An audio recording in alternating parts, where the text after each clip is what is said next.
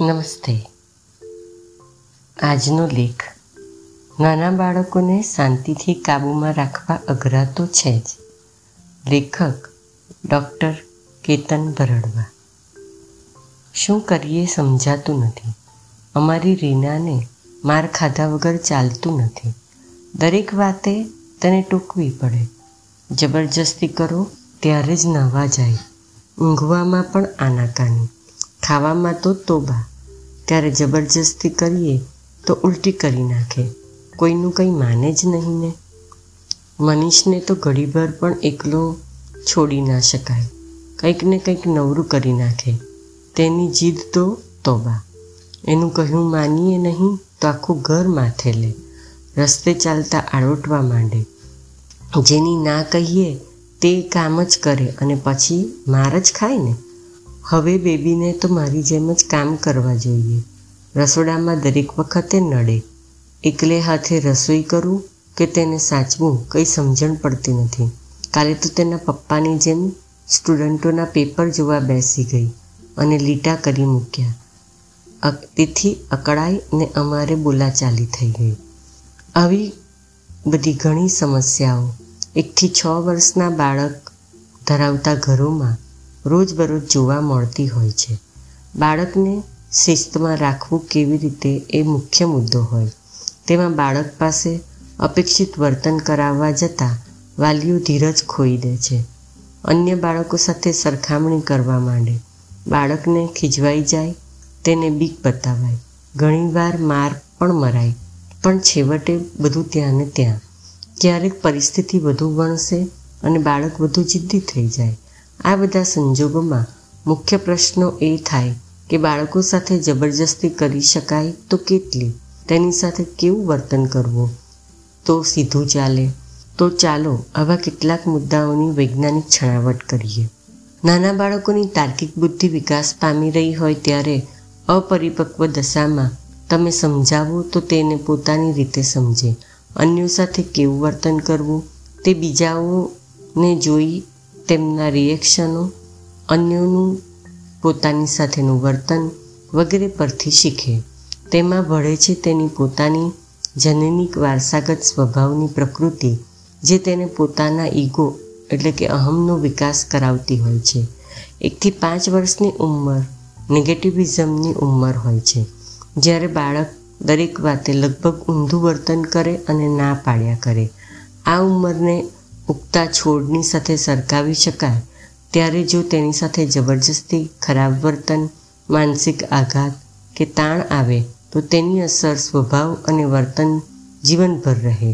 આ ઉંમરે તેની જિજ્ઞાસા વૃત્તિ એકદમ ઝડપથી વિકસે અને છતાંય બધી સમજણ ના હોય એટલે તેને સમજાવવું અઘરું તો હોય જ, પણ ઘણીવાર અશક્ય જ હોય. આ ઉંમરે યોગ્ય રીતે વળાય નહીં તો બાળક ચીડિયું થઈ જાય. કોઈનું કહ્યું માને નહીં. તોફાની બની જાય. વગેરે જેવી વર્તનની તકલીફો ઊભી થાય. વાલીઓને બાળકને સમજાવતા જોઈએ ત્યારે મોટે ભાગે તે બાળકને પસંદગી આપે અથવા પૂછે, જેમ કે, તારે બેસીને ખાવું છે કે ફરતા ફરતા? હવે આપણે તૈયાર થઈ જઈએ. ચાલો નાહી લઈએ. તારે પેશાબ કરવો છે?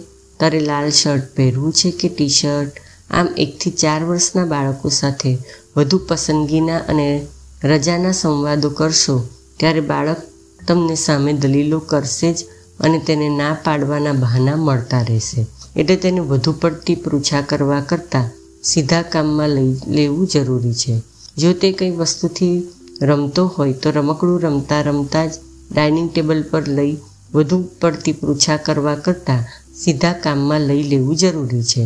જો તે કંઈ વસ્તુથી રમતો હોય, તો રમકડું રમતા રમતા જ ડાઇનિંગ ટેબલ પર લઈ જઈ, હાથમાં કંઈ પણ કહ્યા કે મનાવ્યા વગર ચમચી પકડાવીને જમવા તરફ ધ્યાન દોરી શકાય. પણ જો સંવાદ કરવા બેસશો, તો તકલીફને નોતરશો. ગાડી સાથે રમત રમતા બાળકને ચાલ હવે સૂઈ જા, ગાડી મૂકી દે. જેવા સંવાદને બદલે પટાવી દેવું કે ગાડીને ગેરેજમાં મૂકવાનો સમય થઈ ગયો છે હવે ગાડી સૂઈ જશે અથવા નહાવા લઈ જવા? ત્યારે ગાડીને બાથરૂમમાં લઈ જવાનો રસ્તો બતાવવો કપડાં પહેરવા માટે પૂછપરછ કર્યા વિના તરત જ બીજે ધ્યાન દોરીને, રાખીને બદલાવી નાખવા. આવી રીતે નાના બાળકને દરેક બાબતની ઊંડાણથી સમજણ આપવા જતાં દરેક બાબત વિસ્તૃત કારણો આપવાથી પણ પડોજણ ઊભી થાય. બેથી ચાર વર્ષના બાળકને કંટ્રોલ કરવા જતાં વાલીઓ મોટેભાગે તેના શાબ્દિક કારણો આપતા જણાય છે. જેમ કે, ચાલ કાચનો ગ્લાસ મૂકી દે તો પડી જશે તો કાચ ફૂટશે તને વાગશે, લોહી નીકળશે. ચાલ જલ્દી ઘરમાં આવી જા. બહાર જશે તો ખોવાઈ જશે. પ્લગ વાયરને અડવું નહીં શોક લાગશે. આમ જાત જાતના સંવાદોમાં બાળકને તેના કંઈક પણ કાર્યની બીક બતાવાય છે. બેથી ત્રણ વર્ષના બાળકો આવી બીક બરાબર સમજે નહીં. પણ છેવટે તેના મનમાં અગમ્ય ફડક પેસી જાય. આ ઉંમરે બાળકે તેના દરેક વર્તન થકી ઊભા થતા નાના નાના ભય જાણવાની જરૂર ના હોય. આનો મતલબ તેમ નથી કે તમારે ક્યારેય તેને આ પ્રકારે ચેતવવું નહીં, પણ તેની બુદ્ધિ જ્યાં સમજે તેટલા સવાલ કરવા અને તેથી વિશેષ તો સંવાદ વગર તેને વાળી લેવું અને બીજે ધ્યાન દોરી દેવું. જ્યાં તેને કંઈક નુકસાન થઈ શકે તેવી પરિસ્થિતિ હોય, ત્યાં શબ્દોથી કામ વધુ લેવા કરતાં તેને ઉચકીને બીજે દોરવી દેવું વધારે અગત્યનું છે. નાની બાબતોના કારણો આપ્યા કરશો તો બાળકના પ્રશ્નોની વણઝાર બંધ જ નહીં થાય. જેમ કે ઠંડીમાં સ્વેટર પહેરવું જોઈએ તો પૂછશે કેમ? સ્વેટર શરદીથી બચાવે છે તો પૂછશે કેમ? આવી રીતે કેમ, ક્યાં, કેવી રીતેની વણઝાર શરૂ થઈ જાય? મહદઅંશે આ જરૂરી પણ છે. જ્યાં સાદા શબ્દોમાં પૂરી સમજણ આપી શકાય, જે બાળકની ઊંડાણ સુધી પહોંચી શકે તેટલી જ આવકાર્ય છે. બીજું એક સામાન્ય વર્તન જોવા મળે છે, તે કંઈક કામ કરાવવા માટે બાળકને બીક બતાવાય અથવા તેને કંઈક કરતું અટકાવવા માટે બીક બતાવાય. જેમ કે, ચાલ, ખાઈ લે. તો હમણાં ડૉક્ટરને ફોન કરું છું. હવે સાયકલ લઈ બહાર ગયો છે, તો સાયકલ તોડી નાખીશ. વગેરે આવી ધમકીઓ કોઈ પણ પૂરી નથી કરી શકતું અને છેવટે બાળક પણ સમજી જાય છે કે આવું તો મા બાપ બોલ્યા કરે, તો તે બધી નરી ધમકી જ છે. ખાલી ધમકી બાળકને શિસ્ત શીખવવામાં મોટી અડચણ પડે છે.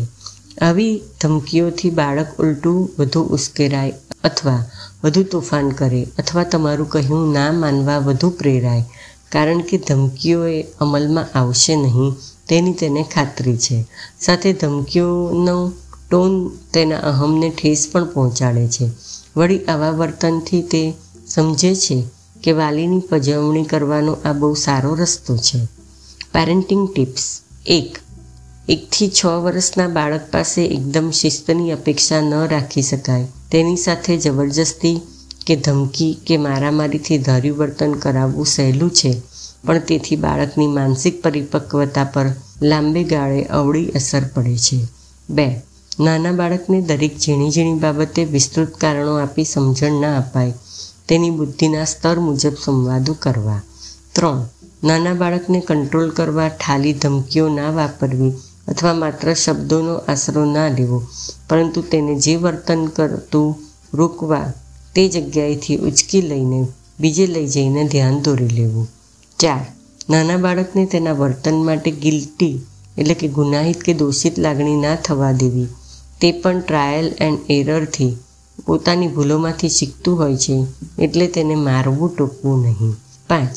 નાના બાળકને નાની નાની બાબતે બીક ના બતાવવી જેમાં તેને ખાસ નુકસાન ના થવાનું હોય તેવી બાબતો, જેમ કે ધૂળમાં રમવા બાબતે. હા, તેને નુકસાન કરતા વર્તન માટે બીક બતાવી શકાય. જેમ કે આગ, ઇલેક્ટ્રિક કરંટ વગેરેને લગતી બાબતે. લાસ્ટ, આ બધા વર્તનમાં ધીરજની ખૂબ જરૂર હોય છે. એકથી પાંચ વર્ષની ઉંમર, નેગેટિવિઝમની ઉંમર હોય છે, જ્યારે બાળક વાતે લગભગ ઊંધું વર્તન કરે છે અને ના પાડ્યા કરે છે. આ ઉંમરને ઉગતા છોડની સાથે સરખાવી શકાય, ત્યારે જો તેની સાથે જબરજસ્તી, ખરાબ વર્તન, માનસિક આઘાત કે તાણ કરવામાં આવે તો તેની અસર સ્વભાવ અને વર્તન જીવનભર રહે છે. અસ્તુ.